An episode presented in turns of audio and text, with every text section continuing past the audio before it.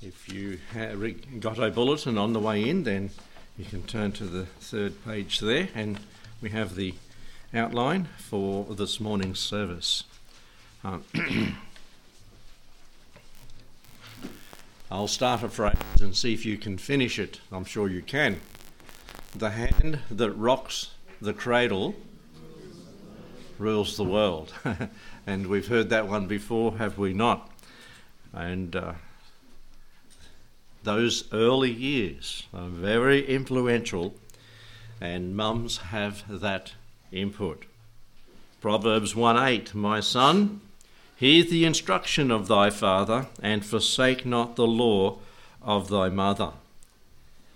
In our reading this morning, there was a man that we'll look at a little bit later that was only a young lad in a home where his mother and grandmother believed his father was a Greek, and it doesn't indicate to us that he was a, a believer. But they, they had great influence on him that he became a, an influential pastor in the early church after it just started. Well, while it was starting, really. And his name was Timothy. And so we're looking at the thought of mothers today with an S on the end, and that's spelt out in the outline there if you can pick that out as we go down through different ones. We won't spend a long time, we could spend all our time on each of these individuals, each of these mothers, but we're moving through quickly to take a gem from each one. Um, the importance of mothers cannot be overemphasized, can it? Let me read a portion from the end of a book, the conclusion of a book by Herbert Lockyer. And uh, he, he's a a man that wrote all the men of the Bible, all the women of the Bible, all the doctrines of the Bible, all the, all the, all the, and he, I don't know how he got time to write all the books that he did, but in the conclusion to all the women of the Bible, uh, he, he said this Sweet ministry of motherhood. As the month of May brings us our National Mother's Day, it is but fitting that we should pay tribute to our dear mothers who nourished us at their breasts and hushed us to sleep in warm security in their arms. Many there are, are who, as they remember the mothers who gave them birth, have a Mother's Day every day. Tireless love, uttered and voiceless prayers, agony which followed them through their sins and won them back, and the Christ like power of sacrifice are never forgotten and in honouring their mothers, they are giving honour whenever it is due. The eloquence of saintly motherhood is beautifully expressed in the following unidentified lines Her love outlasts all human love, her faith endures the conquest hardest test. Her grace and patience through a lifetime prove that she is friend and noblest and best. There are two ways in which we can honour our mothers to whom we owe our homes and whose mother love gave us a glimpse into the heart of God. First of all, we can express our love and gratitude in some tangible way. That means if mum's still alive, we could phone her, we could visit her, and uh, maybe we could send a card. Maybe we could take her out for a meal. Maybe that's too late to arrange, but for tonight, you could.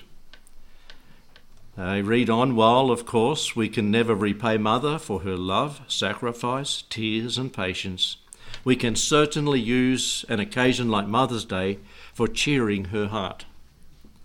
May God have mercy upon you if you have forgotten Mother somewhere a forgotten mother somewhere in the world.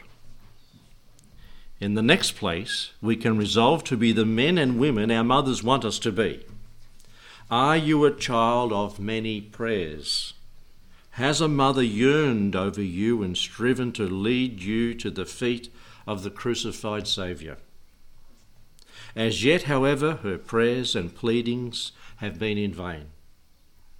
What a load would be lifted from her loving heart if only you would turn to the Master she dearly loves. If your beloved mother has journeyed beyond the shadow of earth, rest assured that even in the glory land her heart can be made to rejoice over the tidings of your salvation carried to her by divine messengers. Because the Bible says in Luke 15:10, likewise I say unto you, there is joy in the presence of the angels of God over one sinner that repents. So they can hear if a person believes today.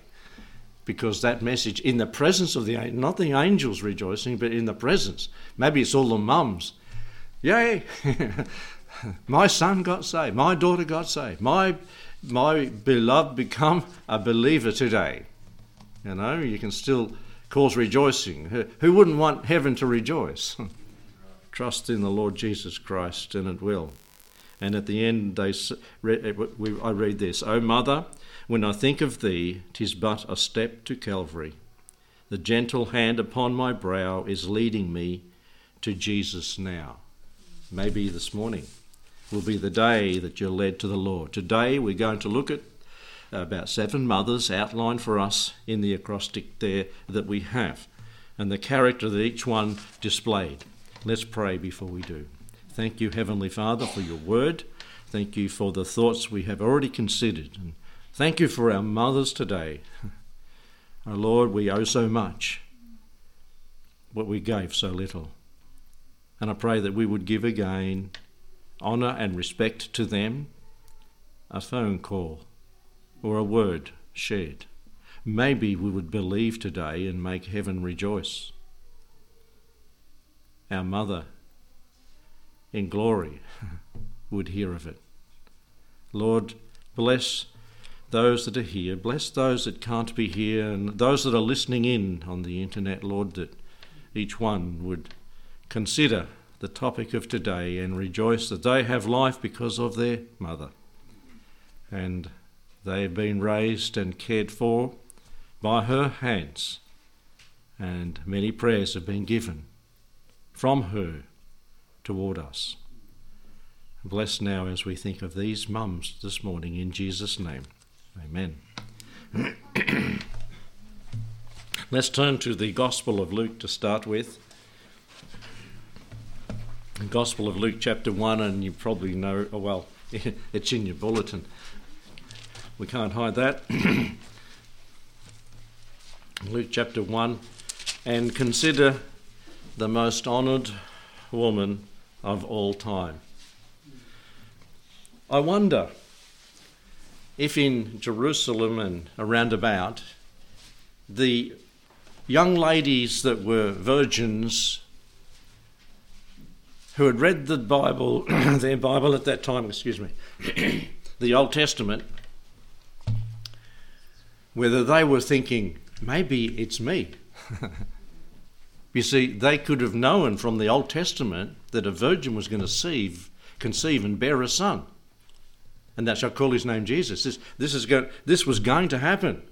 And if they read even a little bit more, they would say, I'm moving to Bethlehem. because that's where it's going to happen. But they'd be slightly wrong there, in Nazareth or you know wherever that uh, they were living at that time. But they could, and and that's in the scriptures too. I don't know that they, the Bethlehem virgin population increased. It doesn't say so. or, or Nazareth, other places that are mentioned in the Old Testament where the Saviour would be born. But we see Mary's willingness. In chapter 1, verse 26 to 38, just hone in on verse 38 of chapter 1. Haven't time to read all, all the others. And we find this written here. And Mary said, Behold, the handmaid of the Lord, be it unto me according to thy word. And the angel departed from her. This is the angel coming to her and saying, You're going to bear the Son of the highest.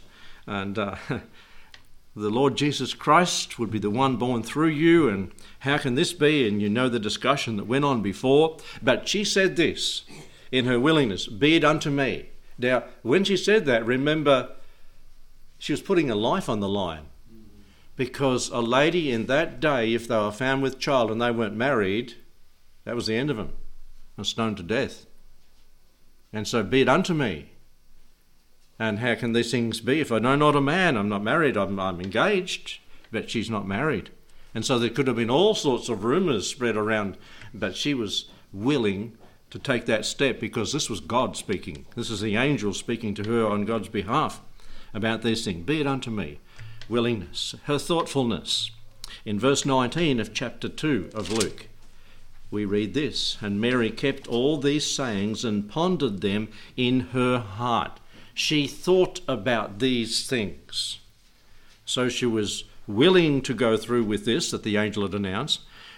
She pondered these things in her heart. You know, folks, we need to be ones that meditate. Meditate upon the things of God. She pondered these things. Her child magnified, but not herself. She is willing to take second place in chapter 2 and verse 33, where we read this is of Luke still. And Joseph and his mother marveled at those things which were spoken to him and of him. We, we find that she considered these things. She marveled at these things. She wondered, and, and all through her life, as she bore the Lord Jesus and bore the half brothers and sisters to the Lord Jesus Christ, she would have been thinking about the thoughts of the words that were said to her by the angels and announced to her. Her devotedness is seen in verse 22 of chapter 22. We read there, And when the days of her purification according to the law of Moses were accomplished, they brought him to Jerusalem to present him to the Lord. After the Lord Jesus was born, that's what she did. She followed the prescribed way of going about things in the Old Testament there and brought him and devoted him to the Lord. Presented to the Lord was the Lord Jesus by his mother. Her attentiveness also is seen in verse 51 of chapter 2. If we go over to that verse, and he went down with them and came to Nazareth and was subject unto them, but his mother kept all these sayings in her heart. She'd taken the Lord Jesus at the age of 12, they went and they went every year, they went to these services every year, and she's attentive to the spiritual things. Mums, be attentive to spiritual things. Your children are going to live somewhere for eternity, and we need to attend upon these. And Mary attended upon these things, and she was meek. If we haven't got that word meekness in submitting herself to the will of God and her family and her children. Um, keep these sayings in her heart. She went every year. She knew there was something special about the son that she had, the Lord Jesus. Jesus of Nazareth, as we know him. But then came that cruel day and you can read it at the end of each gospel in John's Gospel, chapter 19, and verse 25 to 27, where she saw her son of promise on a cruel cross, on a Roman cross, at the prime of his life, being crucified as a criminal. And she stood there and watched him die, you know. And remember that the Lord Jesus, in thinking of his mum, said to John, Thy mother, take her and look after her. I'm the oldest son. I've been crucified. I'm dying. And so, even on the cross, one of the sayings from the cross was about mum. One of the seven sayings as Jesus was there dying. Her sorrowfulness, her broken heart, all her aspirations, all the things she thought, or the dreams she had, as she pondered these things over the years in her heart, and she came to her own conclusions, which may not have been right. But now to see him crucified, this is the end. But it wasn't, was it? Because Jesus rose again and showed himself in his. She saw him, Mum saw him again. now we don't pray to Mary. She was a chosen vessel. She was she is spoken about in the scriptures, highly exalted, but not to be prayed to. She's the she's one also that had to believe on the Lord Jesus Christ and trust her son as her savior. So Mary displayed the character of meekness, humbly submitting to the Lord. Then we come to another one in the Bible, and this is oh we. Um, you find hard pressed to find a mother with the name O or letter O.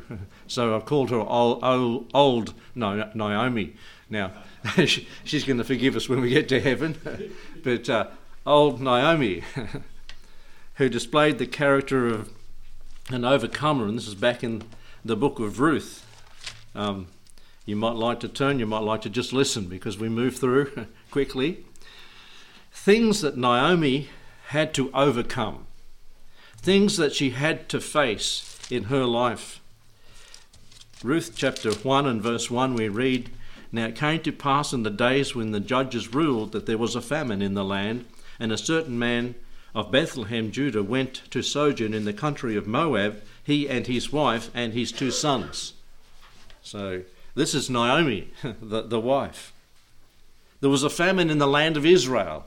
And so what did they do? They moved to Moab uh, the opposition, you might say, up where Jordan is now, present day Jordan, and down south, the south side. And they sojourned in the strange land, as it says in that verse.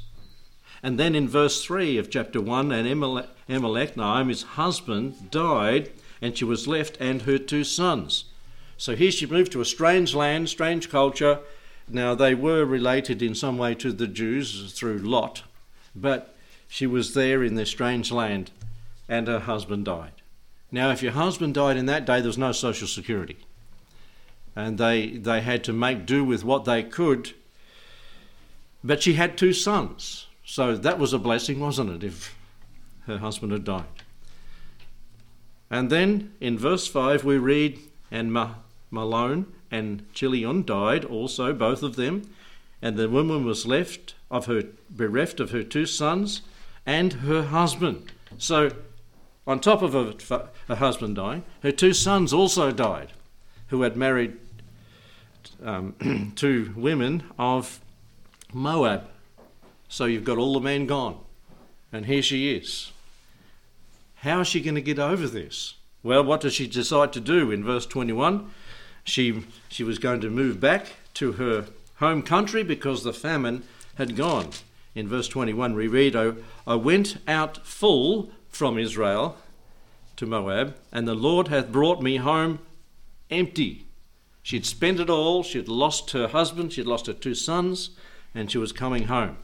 And how would you like to be a mother in that situation?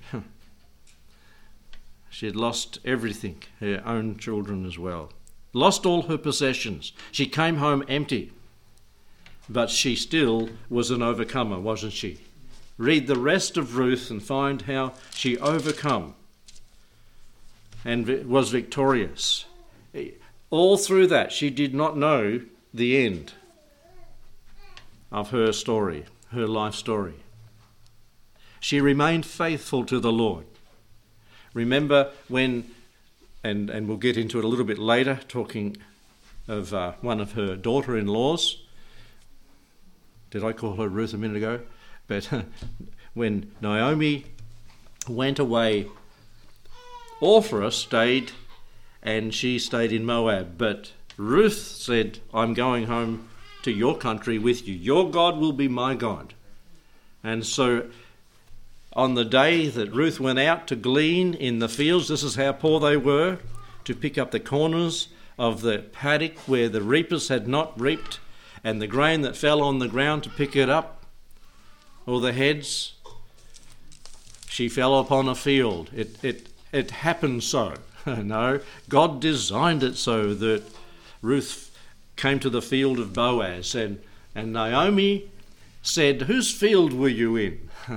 Where did you reap? How did you get so much? Well, I went into the field of a man called Boaz, and Naomi lit up, didn't she? well, he's a near kinsman to us and he has the right to redeem us and to get us out of this hole we're in. And you know the story. so she overcome. What about you, mum? Mothers? All types of difficulties. But you can overcome. Remain faithful to the Lord. That's what Naomi did. She remained faithful to the Lord, and the Lord blessed her and She, she, she had a grandchild eventually through Boaz and Ruth. She was able to hold her, and the people, the ladies of Jerusalem, are all rejoicing with her. You read the story of Ruth. Let's go to T in mother, M O T, and this is Timothy's mother. she had the quality of a teacher. The quality of a teacher. What is her name? Can you remember her name? We read it this morning. Eunice. And it means conquering well. Remember this sermon we preached lately? Was it last week? Finish well. she conquered well. The ending of her name, Nice, is Nike. What do we have? I hope maybe you've got better shoes on than these today. but what shoes do, and they use this because of the meaning of the word Nike. Nike shoe. Uh, that used to be that people would die for that. Uh, man, no, people would kill for that. And that happened when they first came out because of the cost of them. And, but they were ones that were favourites. And in old times, in Macedonia, Macedonian age, the end of female names ended as this her name ended. Eunice, Nike, conquering well, favourite one. And so this is Timothy's mother.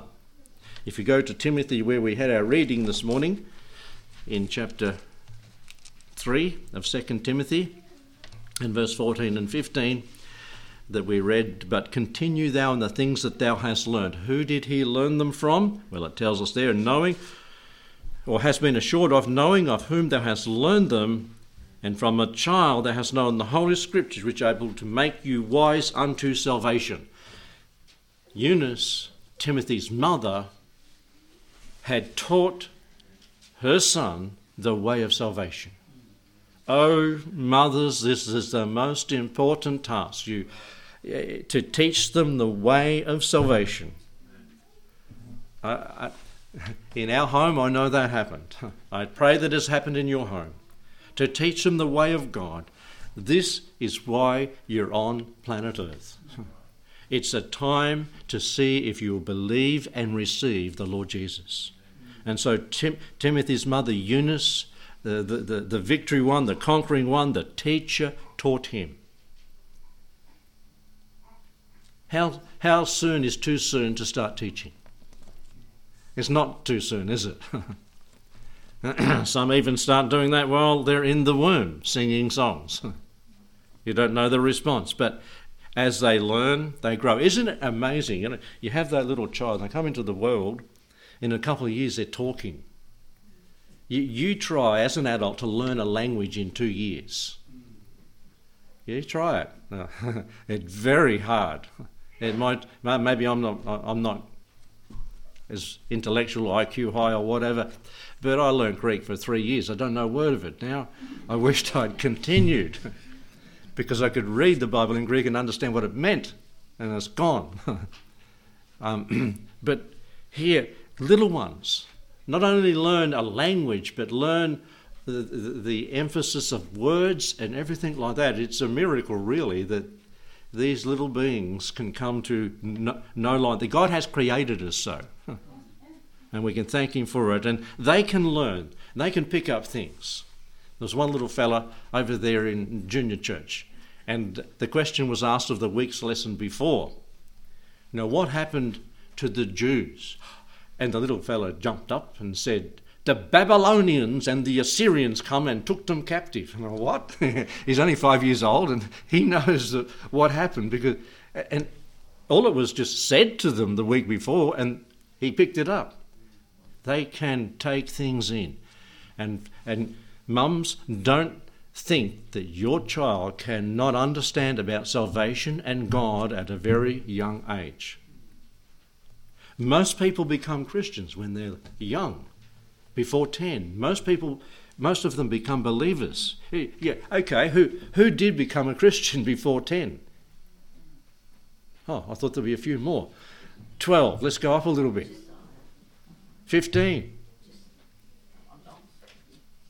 Okay, a few. Who become a Christian after they were 40? About one, yes. Remember Larry. Two, yes. Three, not many. Most people become Christians. And, and this is what Timothy's mother was on about teaching him the way of God.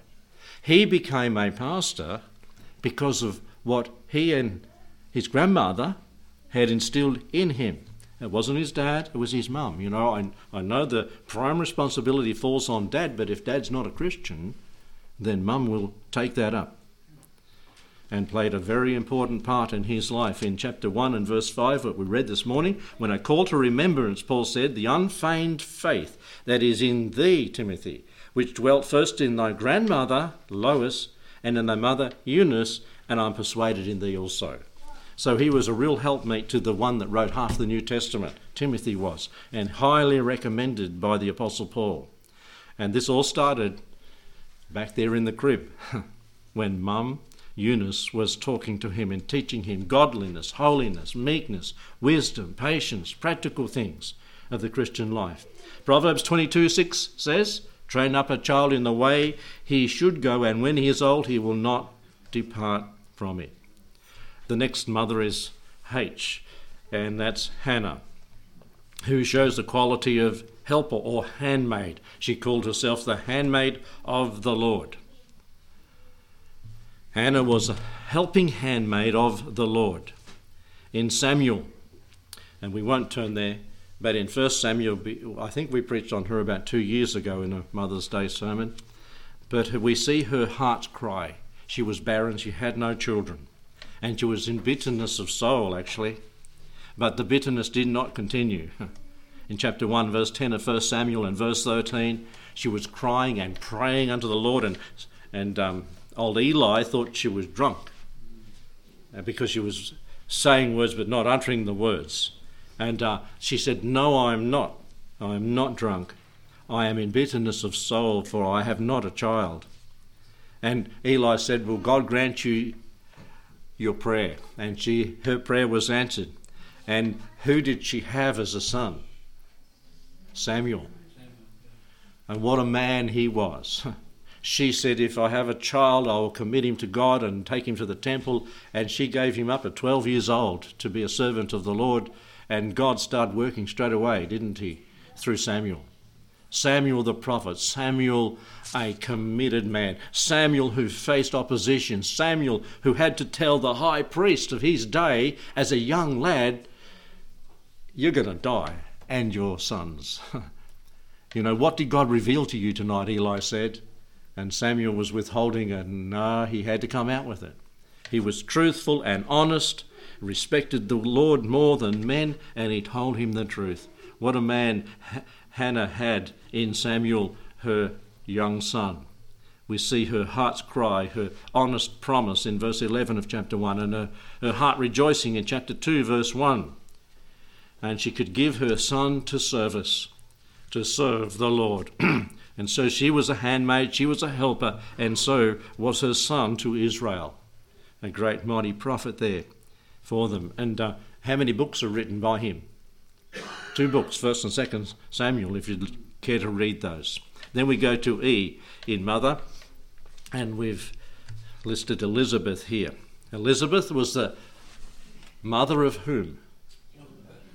John the Baptist. Uh, that, that Elizabeth. and who and she displayed the quality of earnestness.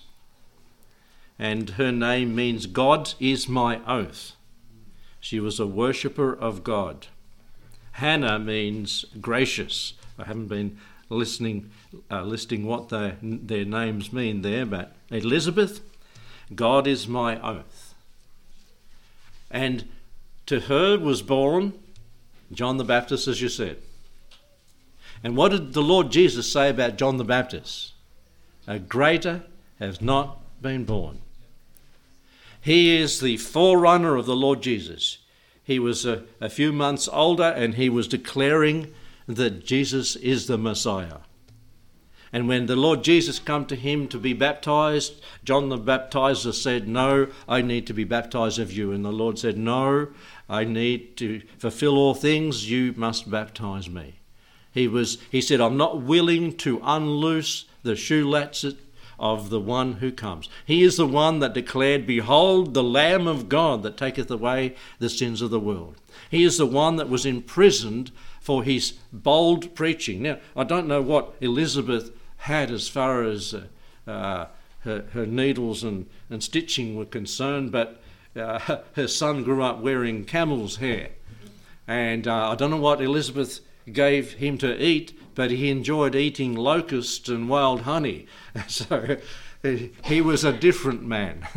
He was a bold man. He was like an eva- a rough evangelist of today. But did he move the world? Even the religious leaders went down to hear him. Uh, he didn't go into the populated places, he went out into the wilderness. They went out to him. He had such influence, such a magnetism. And where was it taught to him? Who was it taught to him by? His mother, Elizabeth. An earnestness to bring up a son that would be so used of God and we blessed to introduce the Messiah to the world. Behold, the Lamb of God. God has a special plan for each child, and John the Baptist had a special plan, and Elizabeth knew that there was a special plan for her son, and then he was imprisoned. And he sent a messenger to the Lord Jesus Are you the one, or do we look for another? I've introduced the King, the Messiah. But things don't seem to be going to plan here. I'm in prison. I thought I'd be, hey, with you in the kingdom that you're going to establish. And the Lord Jesus sent back the lame are walking, the blind are seeing, the dead are raised, and on and on. The Lord went about what was happening. And John the Baptist was contented with that. And he was, he was martyred, wasn't he? But Elizabeth's heart, yes, would be broken, but understanding the full message of what happened to her son she would bless the Lord and is blessing the Lord now for what had happened. Are we earnest about our child's soul as Elizabeth was? Are we earnest about their destiny for eternity? Are we earnest about our child's effectiveness, effectiveness for God and how they might be used of the Lord? Are we earnest about our child's behaviour? Hey, listen, parents, sometimes no, more times probably than not, we cover our children's sins, and we should not do that. We should expose them, have them confess them to the Lord, and get right. If we cover the misbehaviours of our children, we're doing them a great disservice. God doesn't do that to us. He exposes our sin, like he did David. He exposes it so that we might get it right. If we get it right, he doesn't have to expose it, does he? And so, mums, yes, it's your little Johnny. No, sorry, John. your little Johnny. But don't cover little Johnny's sins. Make them come before the Lord. Learn, teach them to confess. The next lady, mother, we have introduced to us today is Ruth, and we've already mentioned her in her mother in law, Naomi, back in the book of Ruth. And she displayed the character of a reaper, didn't she? She was willing to leave Moab as the daughter in law to Naomi when Naomi went back to, to Jerusalem from Moab because the famine had ceased. She went back with her mother in law. Your God will be my God. Your people, my people. She, uh, I think this is a, a great example of assimilation into a country. And I believe in that. We should be assimilated into the country we go, just as they did in Israel. If they were part of it, assimilate. Take on their God, take on their culture, take on what they believe. And it's sad that that's not happening in countries today, but even here. But here, Ruth did that she went back. And she said to her mother in law, Naomi, You know, I'm young, I'll go out and I'll harvest. I'll just pick up the grains that we may have some food to eat in the winter after, after harvest is finished. And she went out and reaped. And as it's said in Ruth, and we mentioned before, she went into the field of Boaz. a near kinsman. There was one other kinsman but before Boaz, but he didn't want to redeem and help them out. But Boaz did. And Boaz Boaz was keen to be the one. and he married Ruth, and great things happened from that marriage, didn't it? There is another one that starts with R, a mother, and her name was Rahab, the harlot. Remember when Israel come in to capture the promised land? Both of these were Gentiles.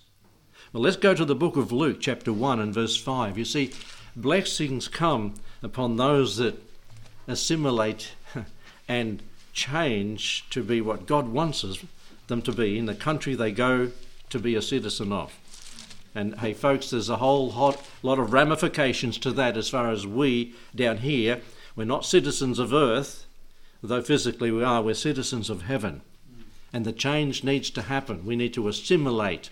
We need to take on the Lord. We need to put on His image. We need to be like Him and live like Him and think like Him as we read the Word of God. In Luke chapter 1, verses 5 and 6, we read, There was in the days of Herod, the king of Judah, a certain priest named Zacharias of the course of Abijah, and his wife was of the daughters of Aaron, and her name was Elizabeth.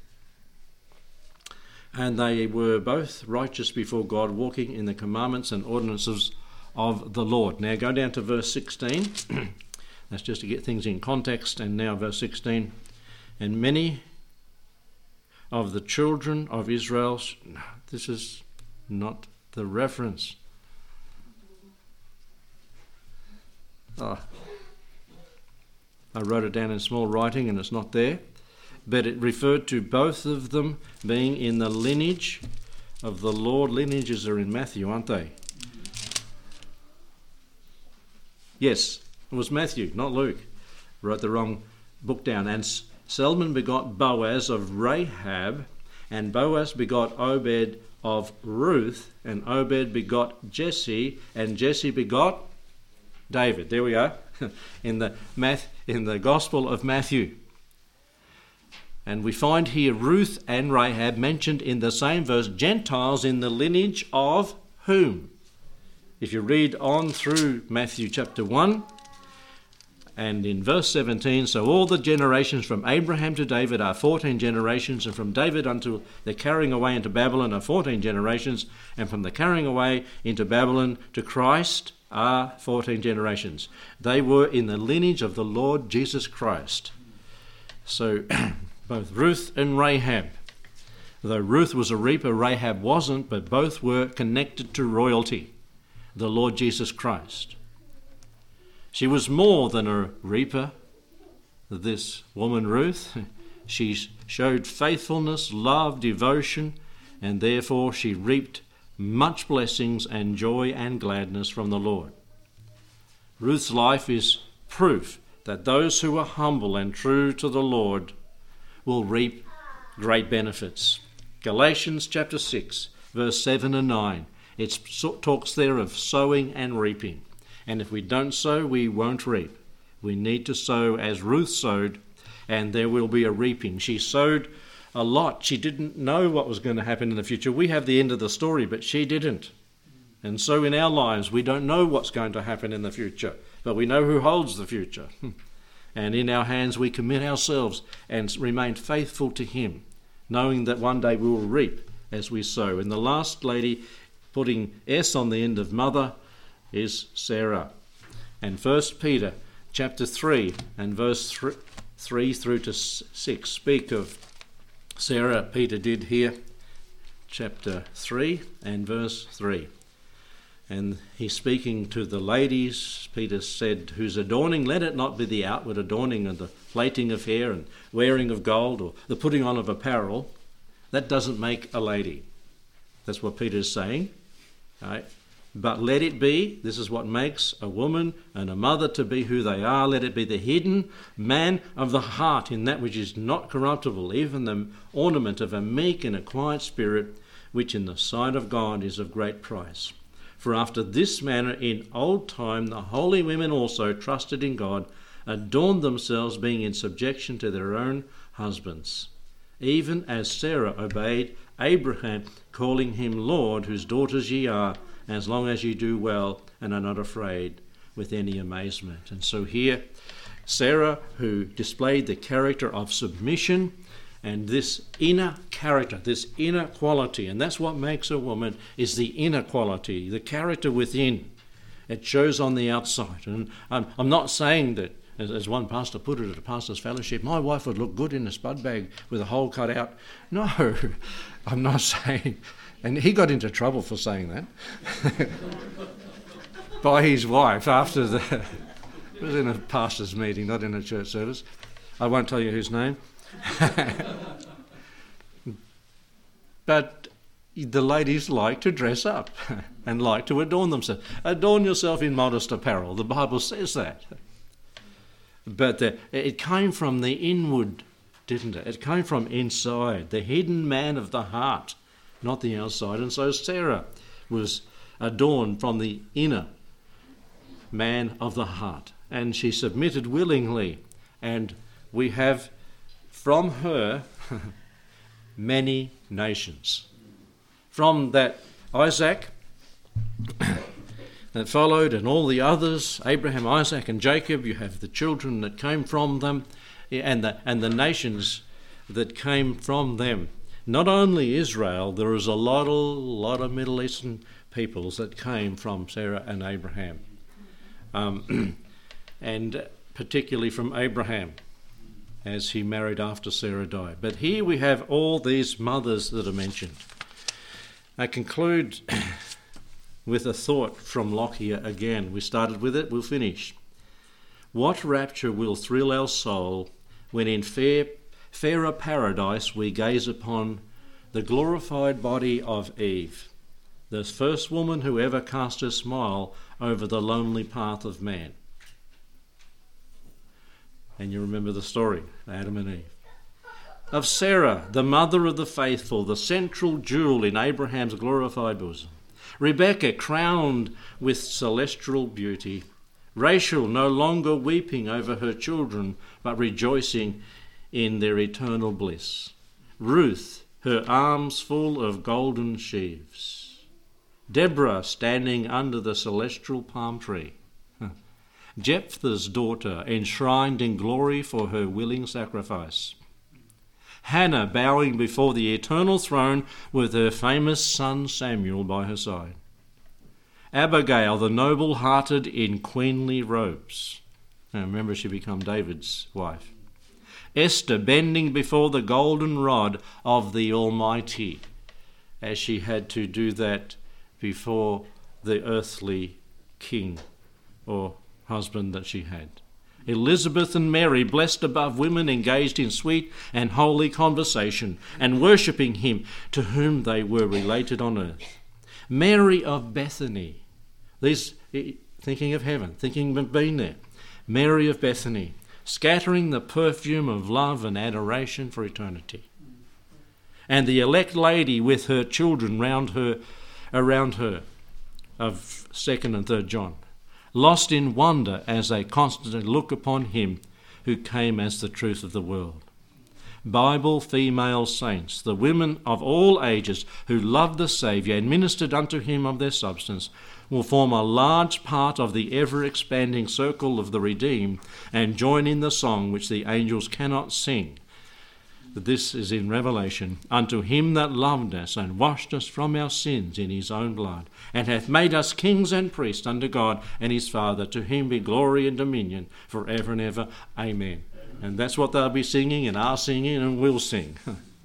and folks, it is interesting as you look around and see more women are saved than men because they have the heart for God a tender, a tenderer heart. Men, get rid of the pride and humble yourself under the mighty hand of God, and He will lift you up and exalt you. What an example of women we have. That was a quick overview of a few ladies in the scriptures. Let us pray. Thank you, Lord, for these women who have set a pattern for women of the ages. Thank you that many, most of them now are in heaven in glory praising and thanking you and doing what they would do down here. Give glory to the Lord. Bless us, Lord. Thank you for our mums. our mothers, our grandmothers, and great grandmothers. Bless them indeed, and may they be used again and again to whisper words of wonder in our ears from the Lord Jesus. We ask and pray in Jesus' name.